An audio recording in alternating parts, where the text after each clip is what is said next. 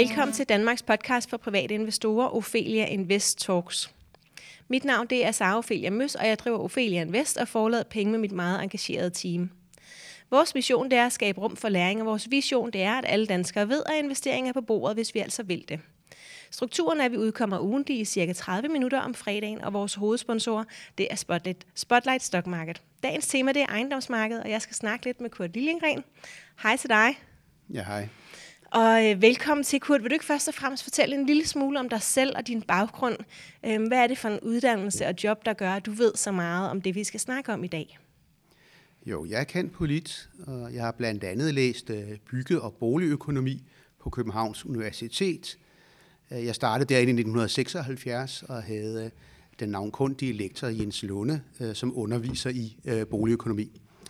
Øh, jeg arbejdede med det i omkring 40 år. Jeg startede i 1979 i Entreprenørforeningen, øh, og jeg blev cheføkonom derinde i 1988. Forlod øh, Entreprenørforeningen, der blev til Dansk Byggeri, i 2002, hvor jeg blev direktør for Byggeriets Evalueringscenter. Derfra rejste jeg videre til Realdania, hvor jeg har udviklet nye projekter, blandt andet Boligøkonomiske Videnscenter, øh, som blev vedtaget og øh, startet op 1. januar 2010, øh, og som altså nu har været i gang i 10 år. Udover at jeg har arbejdet øh, her for Realdania, så har jeg de sidste 11 år også arbejdet for EU-kommissionen øh, med evaluering af forskningsprojekter omkring bæredygtighed og cirkulær økonomi inden for det øh, byggede øh, miljø. Så det er en lang karriere, du har bag dig efterhånden?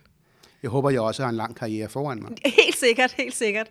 Helt sikkert. Det, jeg tænker, var bare, at, at du må have rigtig meget akkumuleret viden, øhm, når du har beskæftiget dig med det i, i så mange år på, på lidt forskellige felter.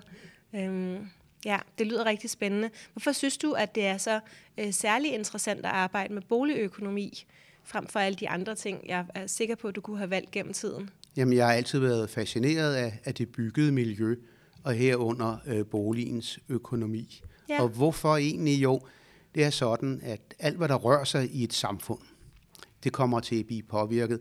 Det påvirker boligmarkedet, det påvirker øh, boligprisen. Boligmarkedet bliver jo påvirket af udbud og efterspørgsel. Og det vil sige, at befolkningsudviklingen, befolkningens demografiske udvikling, dens indkomstudvikling, udviklingen i finansieringsomkostninger, nye lånetyper, ja, det påvirker efterspørgselen. Udbuddet er påvirket af historik. Hvad er det for en sammensætning af boligmassen, man har? Hvad er det for en byggepolitik, man fører? Så alt, hvad der rører sig af forandringer i samfundet, det kommer til udtryk i boligpriserne. For en boligøkonom som mig, så er boligprisen ikke bare et signal om, hvordan det går på det investeringsmarked, eller noget med at gætte en pris, som vi ser i, i tv's ejendomsmælere programmer, men det handler meget om, at det fortæller en historie om, hvordan går det inde i byen, i forhold til, hvordan går det ude i landdistrikterne. De dele af Danmark, der er en strukturel tilbagegang, fordi befolkningen bliver ældre, folk flytter væk, og befolkningstallet stagnerer og falder, der ser vi jo en tomgang, i hele års øh, beboelsen. Vi ser, at 10 procent af boligerne står tomme. Vi ser, at liggetiden bliver længere. Vi ser, at boligprisen stagnerer. Omvendt, andre steder i de lokale hovedbyer, derude i landdistrikterne, der ser vi, at folk flytter ind. Der er en stigende efterspørgsel efter lejligheder og rækkehuse, fordi der er blevet flere ældre, og der er blevet flere singler. Og inde i de store byer, København og Aarhus, der stiger prisen på lejligheder markant. Og det er jo et udtryk for en urbanisering, der skyldes, at vi producerer på en anden måde i dag, end vi gjorde for 30 år siden. Der er flere, der er ansat i byerhvervene, i videnserhvervene, der er flere og flere højt uddannet i København. Det er der arbejdsmarkedet er, når vi skifter fra et industri til et service- og videnssamfund. Og samtidig så er der blevet mange flere singler, end vi havde i gamle dage. Vi lever på en, en anden måde, end vi gjorde tidligere. Yeah. Og det drejer jo også efterspørgselen over mod lejligheder, og det er svært at bygge nyt, når vi er inde i en stor by. Det er ikke kun København. Det er ikke noget, vi skal skamme os over her Nej. i Danmark. Det gælder rigtig mange store byer rundt om i verden, at vi har en urbanisering, men udbuddet har så lidt svært ved at følge trop. Efterspørgselen stiger, og øh, nybyggeriet, det bliver altså kørt lidt agterud. Det kan simpelthen ikke køre i samme gear. Nej. Og så er det, der kommer en tilpasning. Så er det, at øh, prisen stiger på ejerboligmarkedet, på den del af udlejningsmarkedet, hvor vi har en fri husleje, jamen der stiger huslejen. på den del, hvor der ikke er en fri husleje, ja, der kan man ikke komme ind, og der kommer ventelister til det almene øh, boligbyggeri, og nogle steder så hører vi også historier om, at der kommer penge under bordet. Men alt sammen skyldes der altså store samfundsmæssige forskydninger, store strukturelle forandringer i vores samfund, og det er dem, der interesserer mig. Fluktuationerne i husleje og pris, det er egentlig ikke det, som vi er optaget af. Det er bare en måde, vi kan verificere de her ting på, vi kan måle de her ting på. Det er jo en voldsom viden, øh, øh, du skal have om alt muligt, kan jeg høre. Jeg talte med, med Tine Tjøj for, øh, for noget tid siden her i podcasten, øh, og hun skulle jo øh, Øhm, forholde sig til hele verdens økonomi, hele verdensmarkedet på daglig basis. Øh, men jeg tænker, at du skal vide så mange forskellige ting om, om, om Danmark, og så måske også lidt bredere. Øh, det, du må virkelig bruge meget tid på at, øh, at følge med i alt muligt mærkeligt, øh, som man ikke ville tænke var, var relevant øh, udefra, når man kigger ind på et job som boligøkonom. Jamen, det er ikke svært, det er en leg, fordi det her, det er utrolig spændende. ja. Det, det er fascinerende. Det sagde Tine også. ja, men det er egentlig et privilegie, ja. at uh, skulle arbejde med de her ting. Og så er jeg jo så heldig, at uh, jeg har nogle samarbejdspartnere, ja. som er i stand til at give mig nogle værktøjer, noget uh, viden, og som har nogle modeller, som ligesom kan få styr på alle de her mange uh, forhold. Mm. For det er ikke noget, du kan rumme inden for uh, dit eget hoved.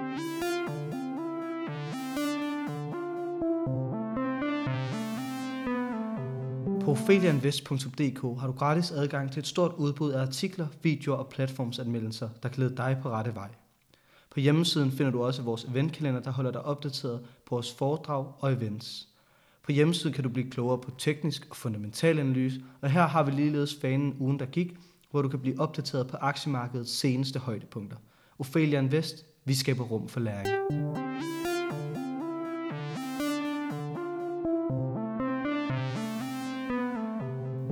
Prøve at hoppe lidt op i, uh, i helikopteren, hvad karakteriserer boligmarkedet sammenlignet med for eksempel aktier og andre markeder?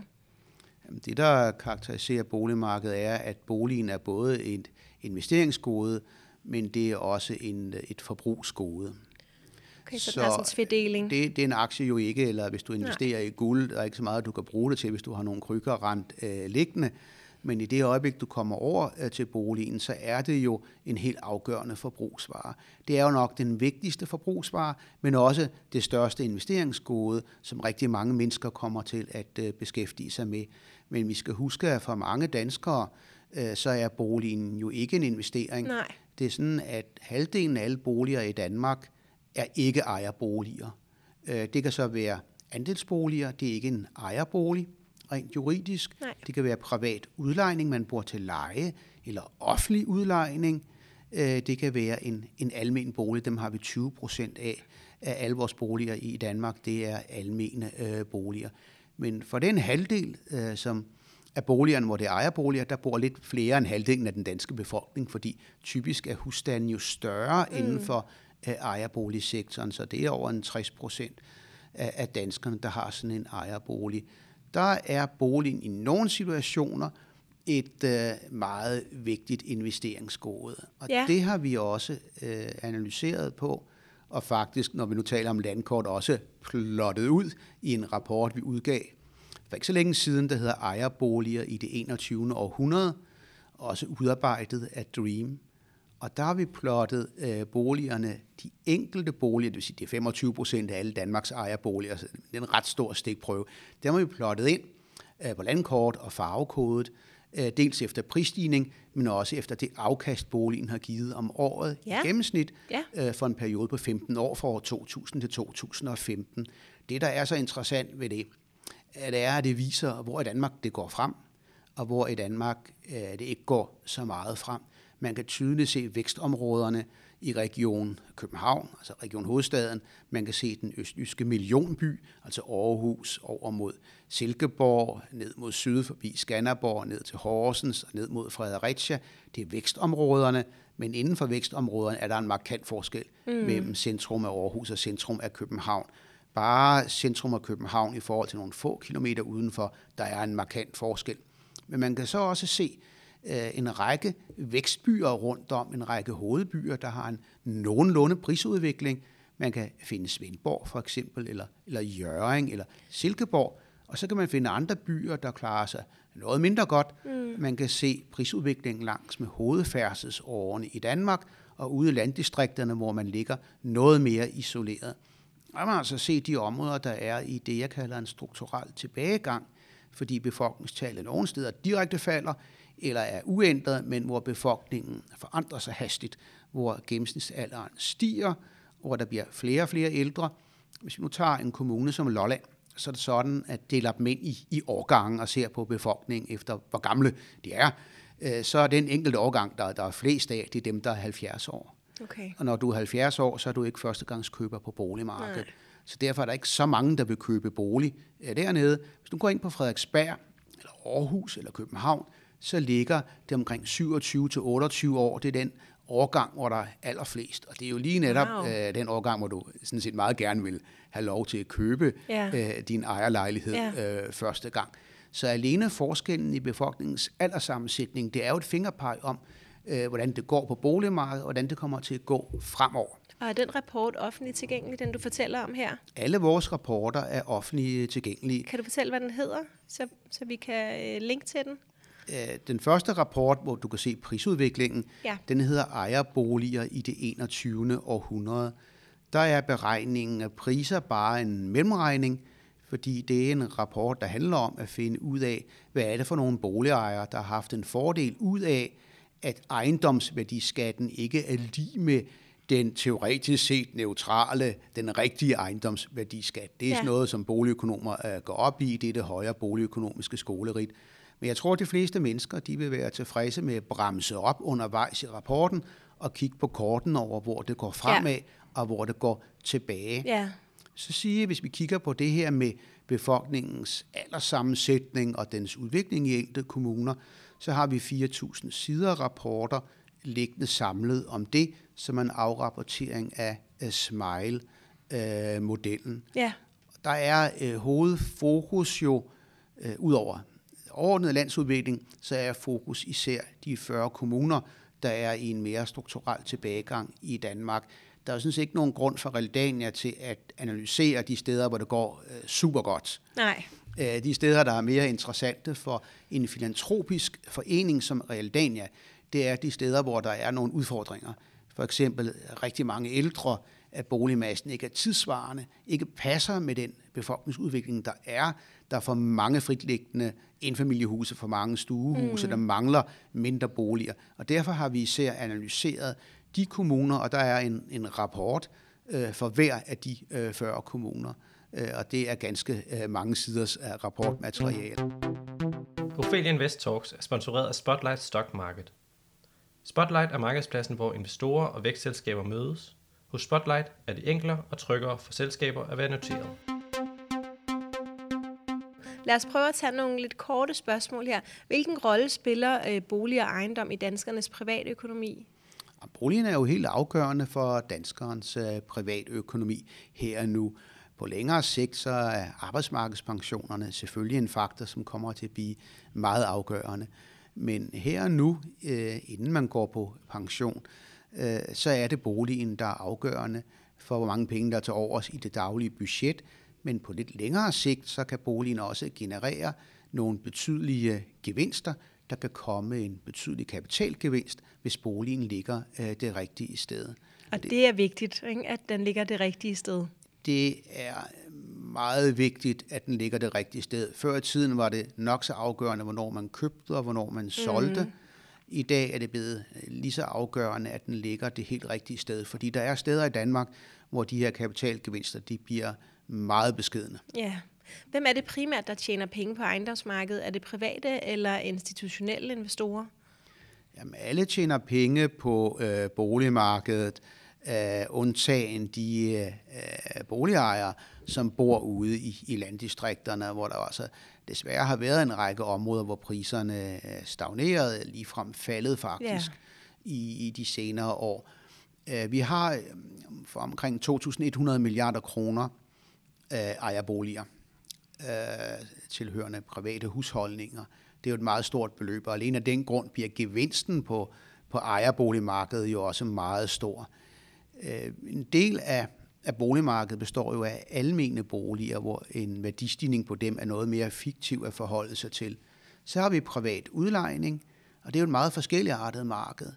Øh, men inde i de allerstørste byer, det er jo især i hovedstaden, der har der været en kraftig prisstigning på privat udlejning. Det er jo ikke mærkeligt, fordi der har jo sådan set været en, en kraftig prisstigning på alle typer ejendom derinde, når vi nu har urbaniseringen.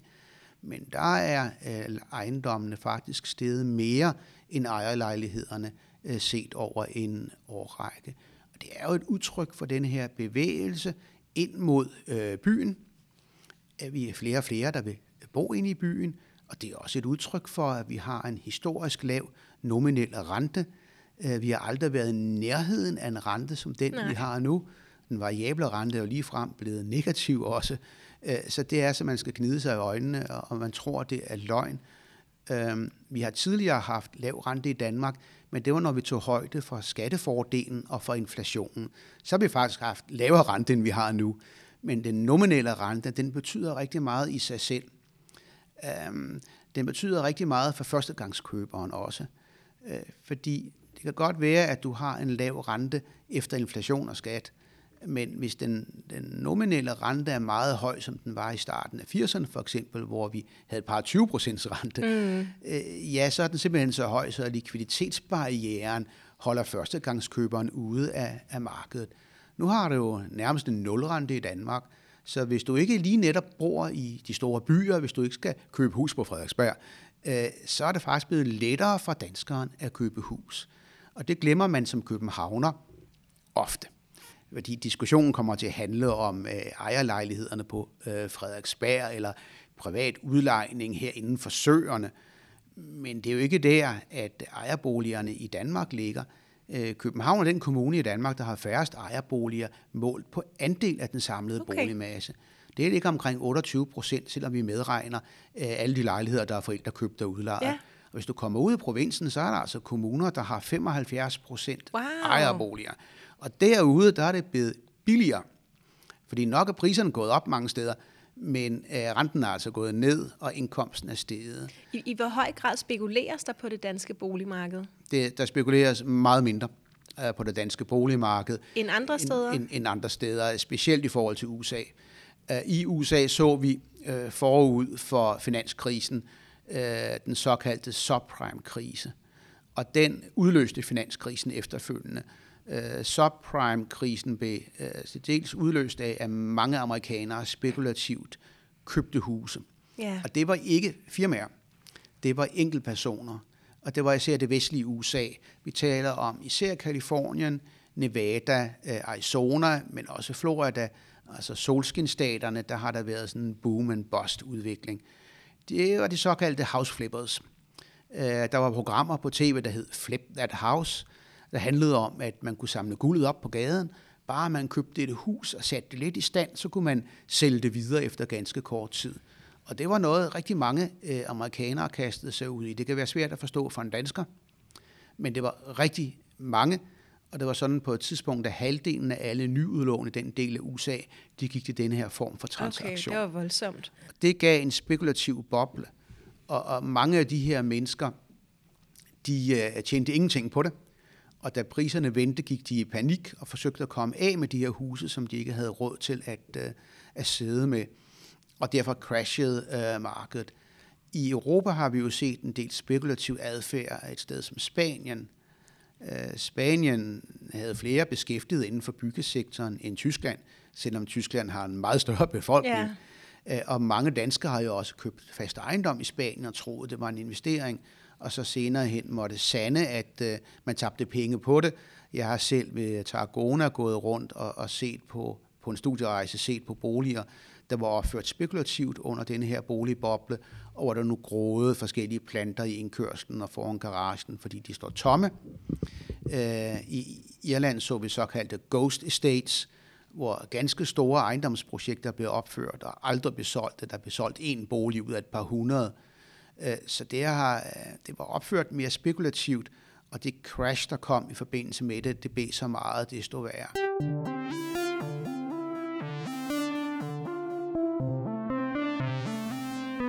Flere og flere betragter miljømæssige og sociale hensyn som væsentlige i forbindelse med investeringsmæssige beslutninger. Vil du også have et godt afkast og gøre en forskel med dine investeringer? Hos Almindelig Brand Invest investerer vi i det, der gør verden bedre. Du kan søge efter Almindelig Brand Invest i din online investeringsløsning.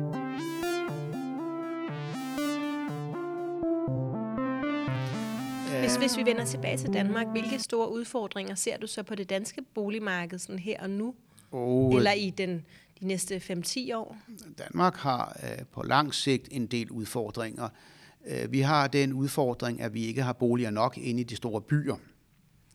Øh, der skal bygges, og nok har der været et øh, byggeboom i København, men det er helt utilstrækkeligt i forhold til den befolkningstilvækst, der har været i de sidste øh, 10-15 år. Ydermere er der det problem, at de boliger, der er blevet bygget, det er relativt dyre boliger. Mm. Øh, og det er ikke øh, boliger, øh, der ligesom kan leve op til de krav, man må stille, hvis man skal bevare en altid sammensætning af befolkningen, det man kalder en mangfoldig by. Øh, og der er nogle udfordringer med at få bygget flere boliger og få bygget boliger, som almindelige og lavere indkomster kan øh, betale. Øh, der er en række planer, regeringen har jo spillet ud, Københavns Kommune har spillet ud med planer om meget omfattende nybyggeri, og vi har også projekter som Lynetteholmen i København, hvor der skal opføres tusindvis af boliger. Men spørgsmålet er, om det i sig selv er nok til at sikre, at de kommer i en, en prisklasse, hvor alle kan øh, være med. Dertil er der øh, langt. Uden for byerne, så er en udfordring, at øh, vi har den her omstilling af befolkningen, at der bliver flere og flere enlige, og vel at mærke flere ældre enlige. Og det betyder, at de boliger, der er derude, jamen der har vi masser af boliger. Vi har alt for mange boliger. Vi har en stor tomgang af boliger. Men vi har brug for en anden type af bolig. Vi har brug for nogen, der er mere ældrevenlige. Er jo ikke sikkert, at de her store fritliggende enfamiliehuse og stuehuse er så nemme at, og så hensigtsmæssigt at bygge om. Så der er der behov for dels at opføre nye og mindre boliger, som er, er bynære, de lokale øh, byer derude, vi taler altså ikke om København og Aalborg og Odense, men vi taler om de mindre byer i disse områder. Øh, og vi taler også om at ombygge eksisterende ejendomme, så de bliver mere øh, ældrevenlige. Jeg plejer at sige, at fremtidens ældrebolig, det er de boliger, vi har i dag. Fordi løbet er sådan set kørt. Altså, vi står nu i en situation, hvor hvert år bliver der mange flere ældre. Og vi har simpelthen ikke mulighed for at øh, opføre et tilstrækkeligt antal ældreboliger i Danmark. Der er grænser for, hvor mange boliger man kan bygge i et land. Så det handler også om at tage de boliger, der allerede er opført, og prøve at bygge dem om, så de bliver mere hensigtsmæssige. Øh, i mange henseender har man haft fokus på, at de skulle være mere klimavenlige. Vi har energirenoveret vores boliger, men de skal også ældre renoveres, Ja. sådan at øh, ældre øh, borgere kan udnytte den boligmasse, og at den ikke skal, skal gå til spilde. Der, har, der er løbende tale om de her øhm, boligbobler, eller bobler på boligmarkedet. Ser du nogen øh, boligboble, eller boble på boligmarkedet i den sådan, nærmeste fremtid inden for de næste par år? Eller er vi i en nu?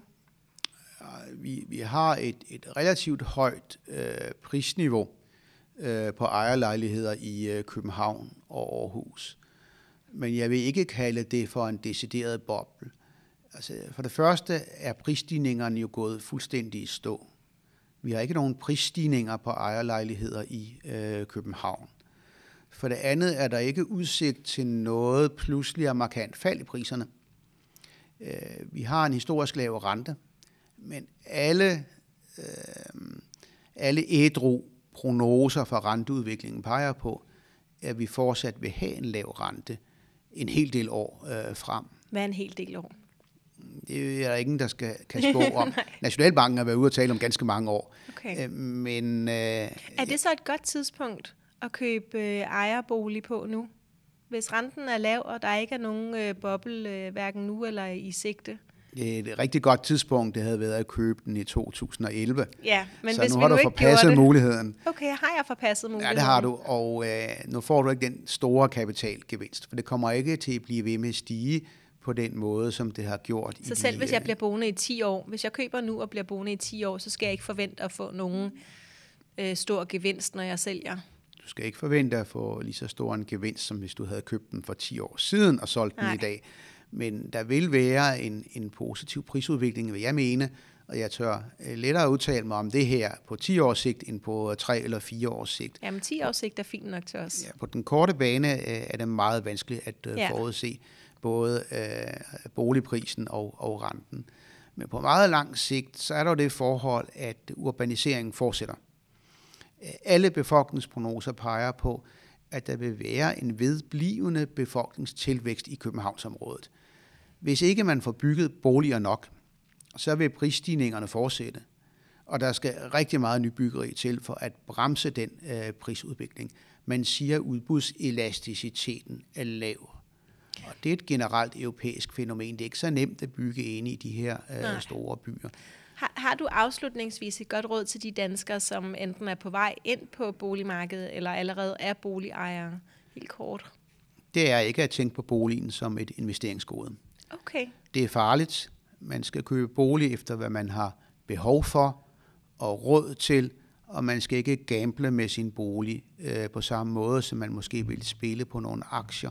Det har så store negative konsekvenser, store negative følger for en, hvis det går galt på boligmarkedet. Så man skal grundlæggende forstå, at boligmarkedet er ikke et investeringsmarked på samme måde som aktier, obligationer eller øh, råvarer. Det vil være mit øh, hovedråd. Lad være med at spekulere på øh, boligmarkedet. Hvis du vil spekulere her, så køb i stedet for aktier i et ejendomsselskab. Det synes jeg er et rigtig fint øh, råd, og tusind tak, fordi du ville være med. Det var absurd spændende. Jeg håber, at øh, jer, der har siddet og lyttet med derude, var, øh, har været optaget af det. Øhm, du kan følge Ophelia Invest på Facebook, Instagram og YouTube. Feedback er altid velkommen. Har du ris, ros eller forslag, så send os en mail på kommunikationsnablag.opheliainvest.dk.